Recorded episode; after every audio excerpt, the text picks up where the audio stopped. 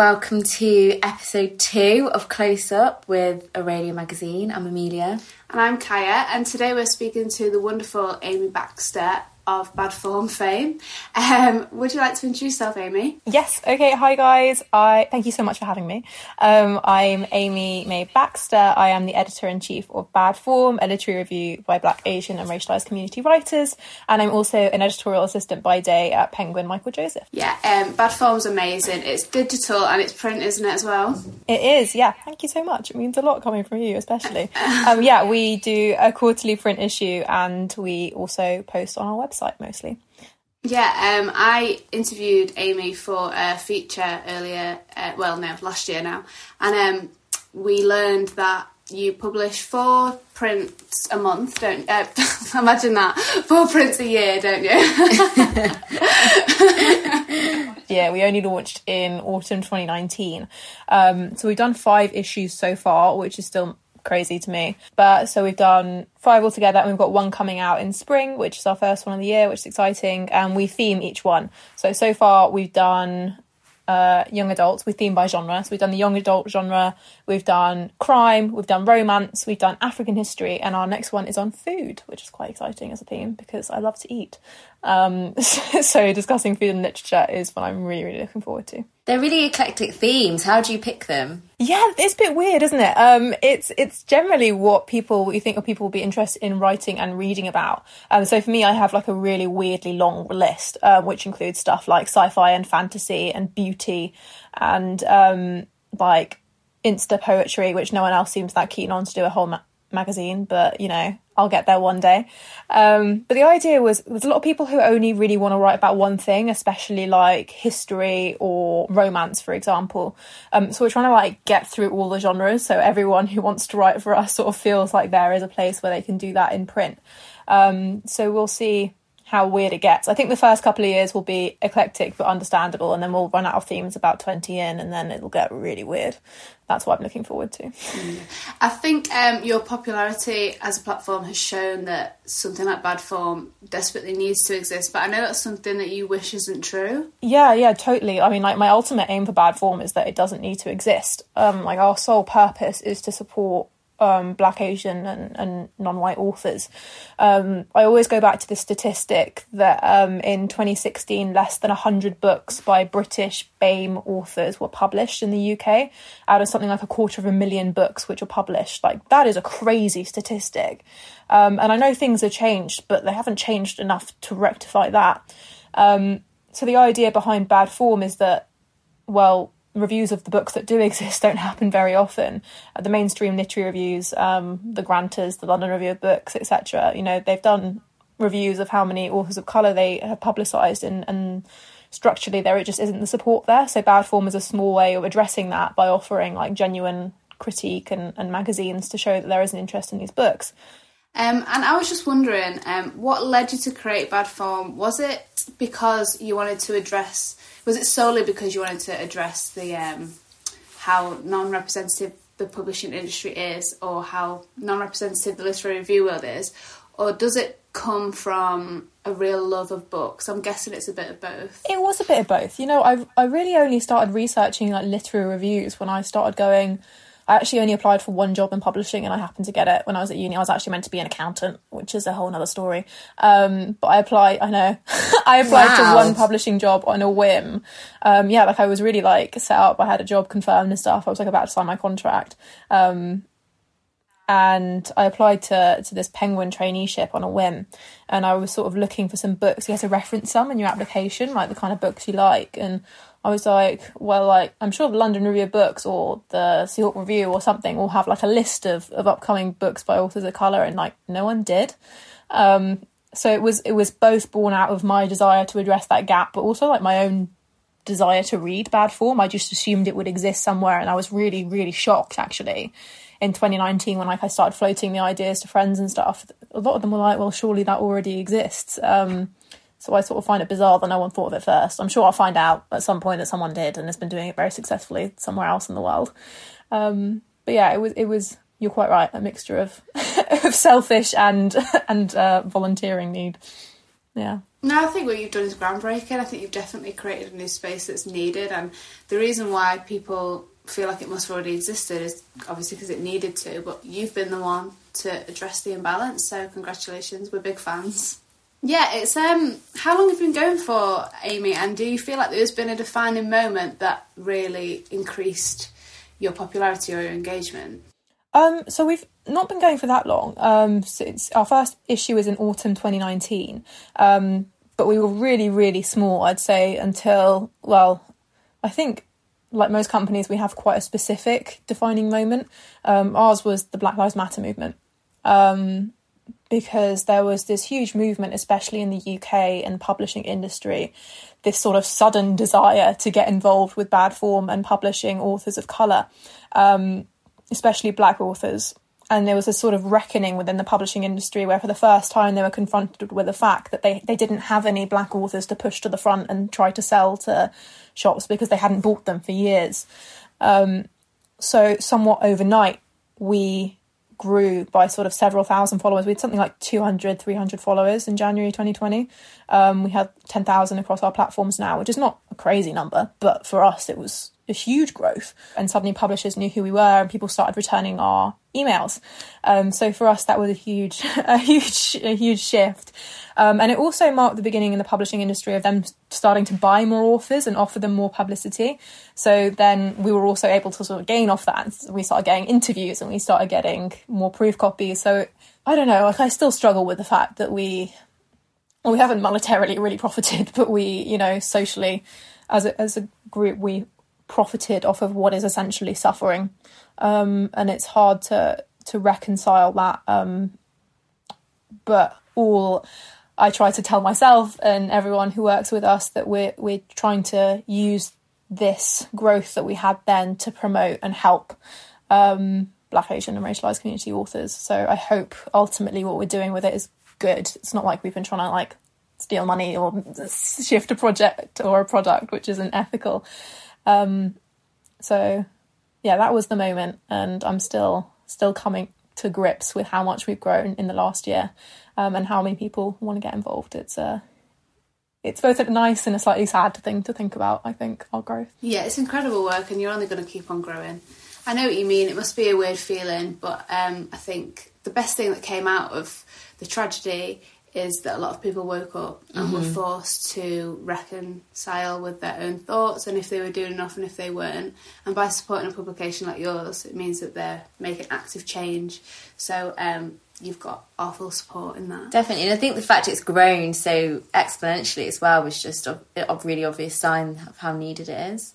Thanks, guys. I really appreciate it. I mean, it sounds silly, but sometimes you do just need like an outside perspective to be like, no, this is useful, this is okay.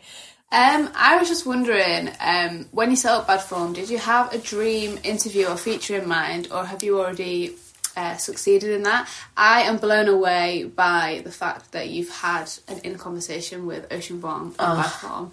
That is just breathtaking. I'm not gonna lie, okay, it sounds really lame. I'm such a big manifester. So, like, at the beginning of January 2020, I was like, I'm gonna manifest an interview with Nikesh Shukla. Lo and behold, I manifested an interview with Nikesh Shukla. Somehow someone had shared something on Twitter and he'd ended up following me on Twitter and I hadn't even noticed. Um, so I literally just sent him a DM and I was like, please, can I interview you? Um, and he said yes. And I like spoke to him like on Zoom for like a whole hour and he was so nice and so cool and he gave us a quote to put on the back of the magazine and he's just like the nicest guy ever. Um, I absolutely loved his first book, especially Coconut Unlimited. Um, it's set in Harrow, which is like near where I grew up. It's about like the brown like South Asian community. Like I'm half Indian. That's how it's sort of the only representation of like being a teenage South Asian like into like music and stuff I'd ever seen. It sounds no, it sounds really lame. I literally have like a folder of emails in my um, inbox, which is like all the important emails I've gotten, which have like which are like the Ocean Vuong email, like the first time an external company messaged us, like the first time we sold out, like the last of uh, bad form issue on the crime I've got them all in like a little folder to remind myself when I'm like crying over admin that it's. I'm sure you know how it is. We're kind of just winging it, aren't we? Yeah, we're going like, for it. Yeah, we're winging it. We we did I the limited, it. we did the limited company thing. It feels like a good thing, but we're not really sure what it means. we're just kind of riding the wave. Honestly, like round of applause for you. I really need to sort out taxes for our limited company stuff. Like I have no idea what I'm doing. That really reminds me. It, being an adult is hard. A business is hard. Um, even if when you're not taking any money from it, a lot of it is tough and not that interesting, but it's worth doing. A lot more admin than I thought it would be. Absolutely.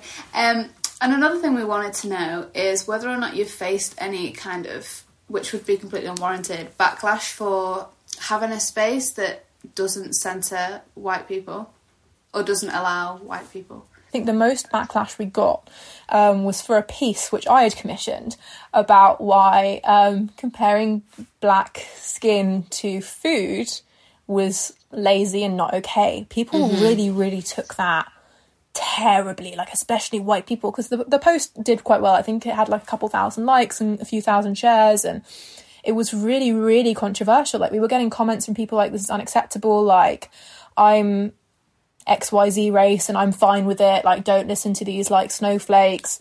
And I found it so fascinating. That this was the post that really got people upset. Like, mm, they were that's really so angry. interesting. And I just, I just remember this one person who was so angry that I had dared infringe on their rights, like and uh, like to describe someone as like chocolate skinned. That he was like sending us like really nasty personal messages, and I just thought, why you? Why do you? It's just books. It's just books. Where are they getting the energy from, honestly? Yeah, a lot of people have things to say about it.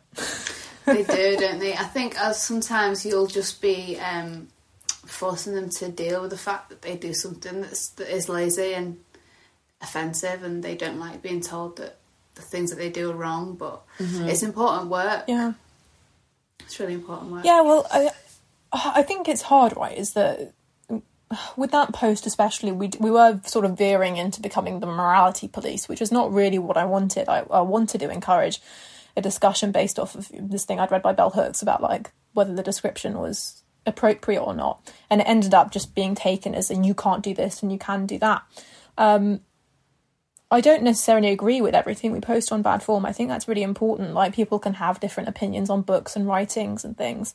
Um, unless it incites hatred or violence, in which case we won't post it. Um, but I always find it fascinating that culture brings up such a strong reaction in someone because they feel like they have the right to express themselves and for that to be heard without mm. critique. Um, I think it's, yeah, always fascinating to me what kind of reactions we bring about. Mm. Yeah, definitely. I was really interested as well because I want to take notes on this. Um, what's your favourite book of all time? I have a couple. I won't lie. When I'm feeling like sad and I want to go home, it's Pride and Prejudice. Um, when I want to feel smart, it's Feel Free by Zadie Smith. Whenever I feel read that, I feel like really smart and cultured and like I understand the world again. Um, if I want to cry, then it's probably probably the residue years by Mitchell Jackson. Like I find that a really like beautiful and sad book. That's definitely like if you want to cry during lockdown, I would really recommend that. Um, and yeah, I think those are my favourites at the moment, but it does change. It changes often. I read Rebecca by Daphne du Maurier recently, and I was like, this is the greatest literary novel on the planet ever. Um, and then I read another one out for review, which is called The Mismatch by Sara Jafari, and I was like, this is the greatest, most fun novel I've ever read in my life. So my opinion is often changing. So I'm sorry, that was a terrible answer to your question, which was interesting. Um, but yeah, depends on the mood, I have to say. No, it's good. Um, have you read Luster yet? I have not, um, but I have a feeling we will be the first place to post a negative review. Um, not a negative one, but I've read the review that we're posting by one of our editors, and she's just not a huge fan. And I think she's very smart and um, it's a well argued piece. And yeah, it's a. But that does raise a really interesting question. Sorry to digress about um, a bad form, especially we. We have feel this pressure often to only post positive reviews um, because we've made this space where we're uplifting these authors. Whenever you read a book and you're like, "Oh, I don't really like that," it becomes this sort of like, "Are you negatively representing them if you post mm. them?" But this luster thing really got me thinking about it. Um, and I think for me, we can't be a real literary review and really be doing authors the the service of offering them a literary review if we only write good things about them. Um, but I think we struggle as a space specifically for these writers um, in that you always feel a bit guilty that you're the one place that's meant to be uplifting them, and actually you're not always a fan of what these writers say. And so, obviously, you're an editorial assistant for Penguin. How do you juggle? Because it must be so much work to be doing bad form and your kind of full time job as well. I mean, I guess you guys know because you also do something similar in terms of work. Um, but I am such a need to be busy person. I've always been like that. I need, otherwise, I just think too much. Um, so I really enjoy having a. I always used to call it an extracurricular, but everyone said that made me sound like a child. But that's sort of how I see it, like an after school club for myself, but bad form. Um, so my job i'm quite lucky that being an editorial assistant is pretty nine to five except all the reading i have to do which i would have been doing anyway um, so i'm pretty lucky that when i finish at 5.30 most days that's it When we were trying to get you for the podcast, I said to you, "When's your day off? Because we'll do it then." You're like, "Nope, no days off." so you're just working constantly. Sorry, yeah. I mean, I just I work a pretty standard nine to five um, in that regard. Um, even though I'm working from home at the moment, it's like nine thirty to five thirty every day, pretty much. Um, and this time's just a bit crazy, just because we've got a few books which are going to print soon. So as an assistant, I'm sort of like running around like a headless chicken, a bit. Um, but yeah, so I usually do nine to five thirty on job work, and then I will do an hour of bad form work, and then I will have my dinner, and then I will do another hour of bad form, and then read something, and that's usually how my day goes. Um, and then I dedicate one day a weekend to bad form work. Um, so that's today for me. Um, and I try and do like a nine to five, or more, more really like a ten to six on a weekend um, on that, and that's how I fit it in. I tell myself it's because it's for the greater good. I'm volunteering, but also when I've been locked down for essentially a year, it doesn't really feel like that much of a hardship because otherwise all I'd be doing was like binge watching Real Housewives, which I finished most of now. Um, so, so it's not so bad really. Um, I think everyone fills their time, but mine is just books. Really, like that's my whole life. It's really lame, but it's all I do. Penguin House is such a huge institution, um, and they. I noticed they did do an inclusivity statement. Um, how have you found it working there, or just working publishing in general? Have you found that publishing houses are committing to their promises? I should say that I came to Penguin on their diversity and inclusion traineeship, um, which is for BAME and low socioeconomic background people. It's like a six month editorial traineeship. I would really recommend it if people are looking to apply for it next year. Um, so, in that respect, like it definitely is making an effort because every year it brings in eight people from these backgrounds to be trained at Penguin. And even having that name on your CV is so incredible when publishing jobs are just so hard to get. Like, it's really hard to get an accurate sense of where the book industry is just because the lead times on books vary so much. So for nonfiction, you can often churn out a book in sort of four to six months, which is why at the end of 2020, sorry if I'm boring you, I just I've No, it's interesting. Um, there was like this huge um, wave of anti-racist books because really to write an anti-racist book it doesn't take that long and you can print it in black and white super duper fast but fiction often has a lead time of like one to two years. So even though all these books were being bought in the same time of sort of march to september last year we won't really get an accurate picture of what sort of books were bought especially in fiction until maybe 2021ish um, and that's when we'll really get to grips with whether they were just buying books about race and family history, which I think is what we've seen reflected so far in 2020 fiction, especially in liter- literary fiction, or whether there was a real push to buy books of all genres and interests by Black, Asian, and racialized community writers. Um, because I really do believe there's a difference. Um, buying a bunch of books um, by black authors on anti racism, though important, is not particularly useful in the long run because commercially there's only so many books one person is going to buy on that topic. Really, they'll probably buy one, maybe two, and then that's it. If you only buy those books as a publishing house, you'll never push the diversity agenda forward. Um, so I'd say that there's definitely been huge positive moves. I mean, we're seeing authors being snapped up left, right, and centre. Um, the issue is, is it's a lot harder to get a second book contract than it is a first book contract. Um, and if your first book doesn't do so well because every other publishing house is publishing a family history of South Asians at the same time, then you get a bunch of authors who are therefore seen as not marketable in the future. And actually, that's my long term worry, not the initial boom in 2021 ish. I'm thinking about 2024 um, when those authors who were given a six figure deal to begin with are left without a second book deal. With books like, I, I think the anti racism genre is like huge right now, um, which is complicated in its own way. Obviously, Reni Eddo-Lodge was the blueprint with that. Um, but now a lot of influencers are getting the opportunity to write their own. Um, how do you, do you have an opinion on that? it's been something I, I think about quite a lot. Reni Eddo-Lodge is a really interesting one because she was only paid like I think twelve grand for that book. Um, I know nothing. Like she must be rolling in the royalties now because um, royalties come so. once you've earned out your advance. So, um, and that book was already a big book before 2020. It was like a, a, a Waterstones table paperback, if that makes sense. Like it was everywhere. You saw it everywhere it was really interesting what you say, Kaya, about this like social media and, and books with a buzz about them because it definitely does happen like that. Um, but there are a lot of books which have a buzz on social media which where that hasn't translated into sales. There's been a lot of anti-racist books published, especially in the second half of 2020. A lot of them didn't hit more than three, four thousand sales.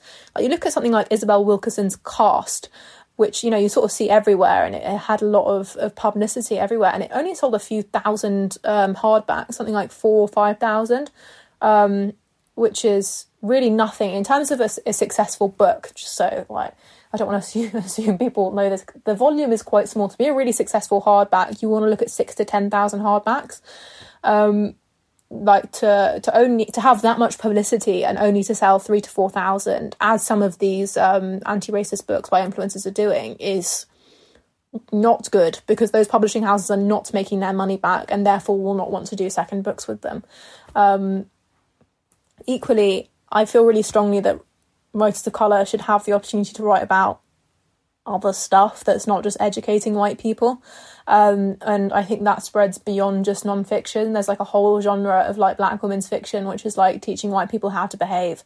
Um, you look at stuff like, and it was also just about like, you know, not great things like Such a Fun Age, Queenie to some extent. There's some real, you know, questions about who these books are marketed for. Um, I really, really struggle with it. Um, and the same is true of family history books.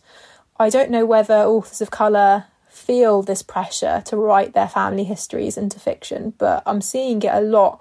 And a lot of authors I interview said that they did feel this not pressure, but desire to represent their stories through their fiction. And it does make me sad that there are writers out there who are doing really well at what they're doing, but really they just wanted to write a fantasy book about dragons um, set in like Eastern India, and they haven't had the chance to do that. Um, so it's tough. Uh, basically, I have a lot of mixed feelings. I want people to be successful, and if that takes writing an anti-racist book, then so be it. But anti-racist books aren't selling, and people are still churning them out, so that might damage their chance at a second book. And it's all just sort of this big, confusing mess at the moment. We were going to ask you if you have an opinion on uh, a certain certain uh, individual dialogue happening. Mm-hmm. Um, which brings mm-hmm. us back to what we were saying about influencers. Do you have any input on the whole uh, influencer being given advice book commissions at young ages? Obviously, referring to Florence Given and Slumflower.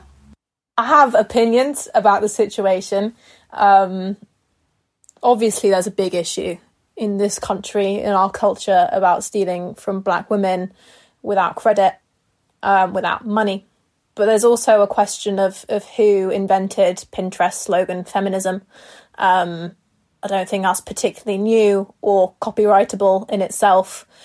Yeah, there's an issue giving a 21, 23 year old 100k to write a advice book is never going to go well. I'll admit I don't know how much she was given in advance, but she'd be silly not to be taking six figures with that sort of following but I ultimately think that if you're a commercial publisher and you see someone with a, a big following who has a clear message that's easily transferable into a book and it it will make money. Like that makes sense as a commercial prospect. I mean, if I'd seen either of those two players without a book deal, I would have seen them and thought, hello, I should probably mention this to my editor. That seems like you know, they would write brilliant books, both of them. Um, I think ultimately, from a published perspective, it's not about artistic integrity; it's about selling books.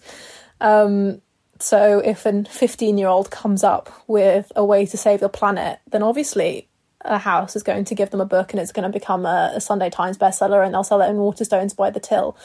It, it depends on the person, right? Um, like Zadie Smith wrote White Teeth when she was at university.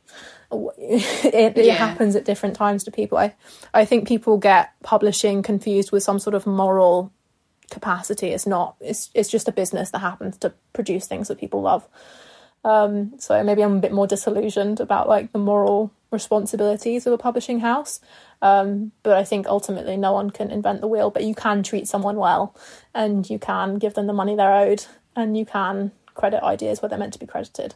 Um, but I think influencers will continue to get books. Influencers will continue to go towards trends where the money is. And I don't think this is a new phenomenon. This is a reflection of what's been happening for years. I mean, Katie Price is one of the biggest selling authors of the 20, 2000s. Katie Price is in Katie Price Jordan.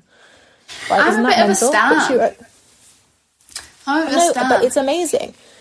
She, she's written tens of books, which were huge bestsellers. Like thousands and thousands of people have bought them. She made millions.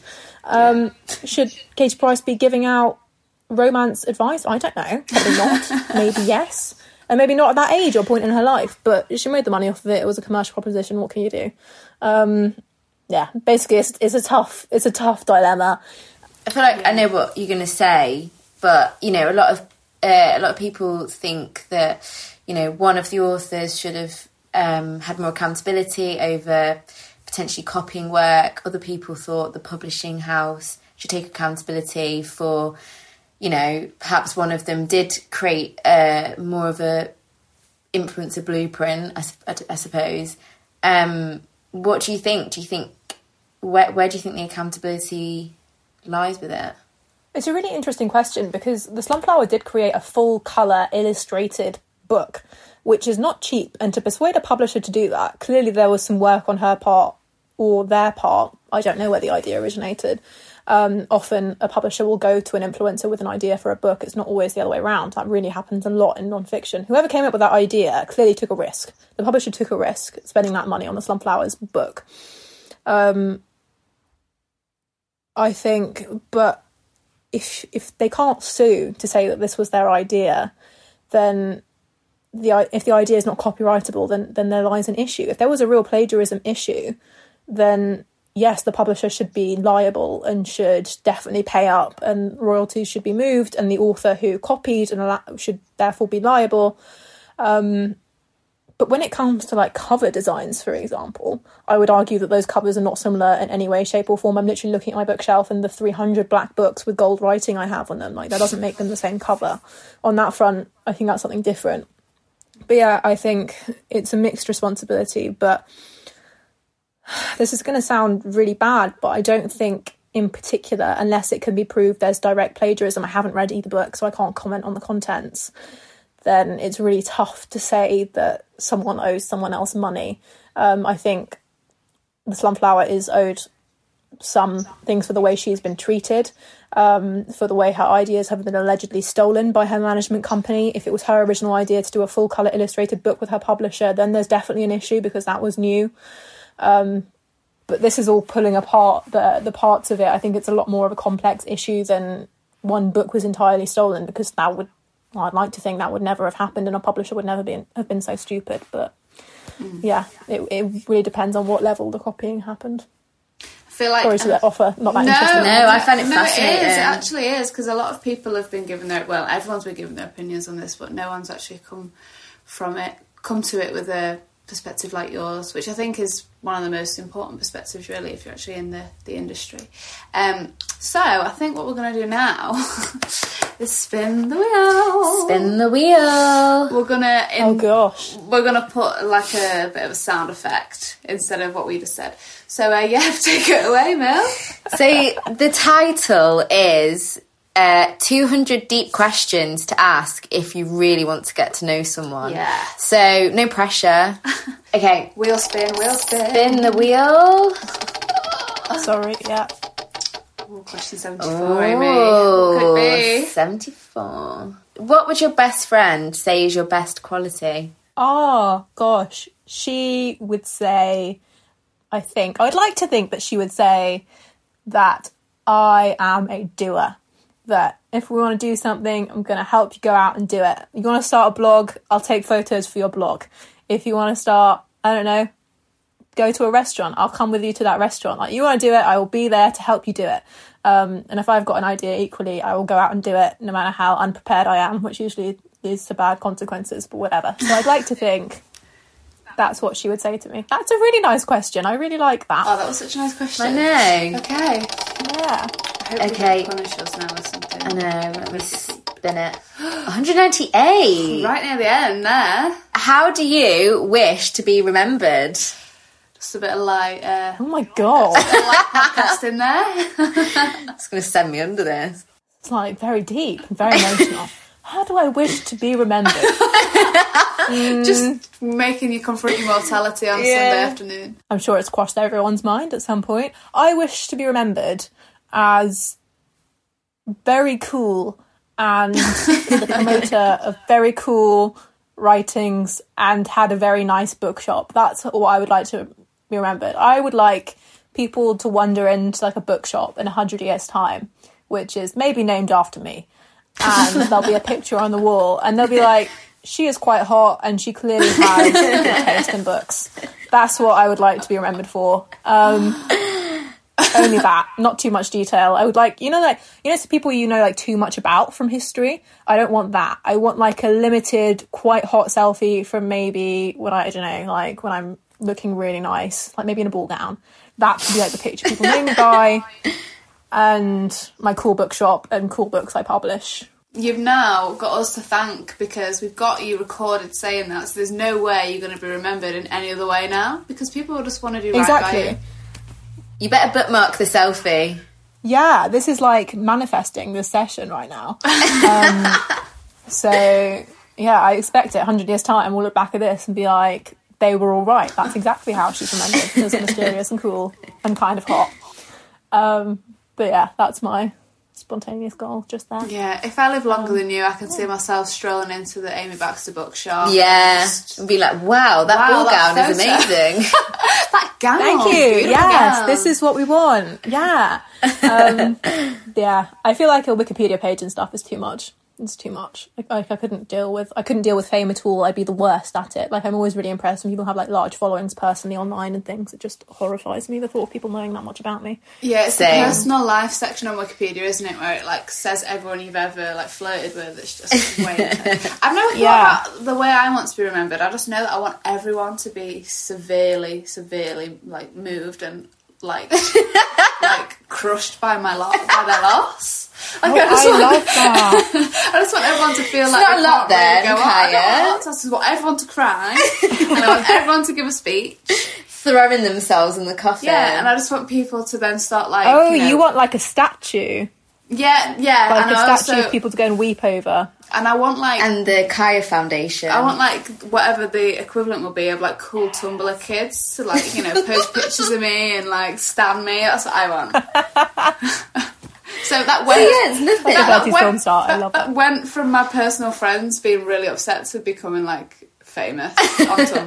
But whatever. How All do you remembered, Amelia? Do you know? I've never actually thought about it. I kind of do hope that people Really? were worshipping me in a similar way to you. Are we incredibly narcissistic? I think so. I think so, but you know, everyone wants to look good. when they're dead. We love to see it. we love to see it. Oh my god, right. Spin that wheel. Spin the wheel. This is so fun. Oh, what 80. could come next? What's the closest you've ever come to being arrested? I'm such a goody two shoes, so this, these opportunities were were few and far between. But last summer, Running through fields I of wheat. Went, yeah, no, I um I went to the pub for the first time, like post lockdown and everything, and everything went back to my head really really fast. And we thought we'd go for a walk on like the local um golf course, and I was like, and then at some point I must have just like sat down and like fallen asleep, and I woke up to like this old man like yelling at me that he was going to call the police for trespassing on this golf course, which people definitely walk on on a regular basis. But I literally went home and cried and like called my mum, and I was like, I'm getting arrested, and she was like, drink some water and calm down. No one's arresting you for walking on a golf course. Um, so that I really did feel the fear at that point, though it's probably just like the Aperol spritzes. Um, but yeah, it's probably like the closest I've actually gotten. I'm really lame. I'm really That was an lame. absolute ride. I wasn't expecting it to Thank go you. that way. Yeah, apart from like maybe some underage house parties, but that's probably as exciting as my life has gotten. I've never been close to getting arrested. Um, No, I've have you not? I've got You said that with too much confidence. Um, but then I'm trying to think about. I think maybe the police chased us once when we got drunk on the park when we were younger. wow. But then again, I think. But then again, I think we might That's have just crazy. been PCSOs, in which case they had absolutely no power whatsoever. So I think that might have been more like I think I might have made it cooler in my head. What about you? I've not been close to being arrested, and feel free to edit this out because it's probably too long an anecdote. But um, basically, like on my road, um, Where is this going? it was in the news. Um, there was like a massive bang, Oh and I and my dad came into my room. He was like, "Did you hear that?" And I was like, "Yeah, what, what was that?" anyway, one of the neighbours down the road had blown up the house to try and murder uh, his wife. The whole house blew up, and then maybe like half an hour later, uh, the police came round to every single house, and we had to be evacuated. And then we were getting into the car, and then the police officer said, "Is there anyone else in the house?" And my dad was like making a joke, like, "Oh yeah, my uh, my eighty-year-old mum's in the loft," and then he believed it. and then my dad was like, "I'm just joking," and the police officer came back, and he was like. Don't make jokes like that. Oh, I'll have to arrest you. And I was in the back of the car, like, oh my god. There's absolutely no way that's being edited out. I'm supposed say that now. No, That stays in. that was also.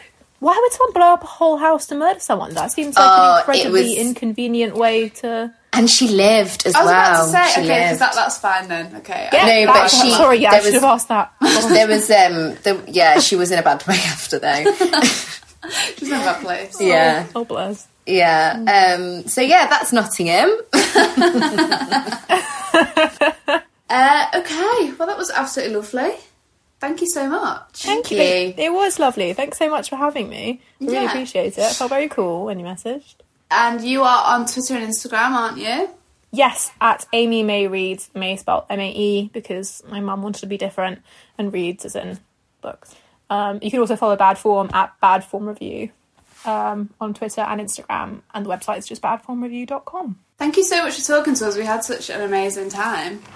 It's been a great start to the podcast. yeah thank you so much for your time Thanks so much for having me, and I'm really looking forward to listening to the podcast, especially the first episode. Is it just you two for the first one? Yeah, we did an intro app and then we're just diving straight in with you. Cute, exciting. I'm really excited to see your following guests and to listen. Thanks so much for having me. Thank you. thank you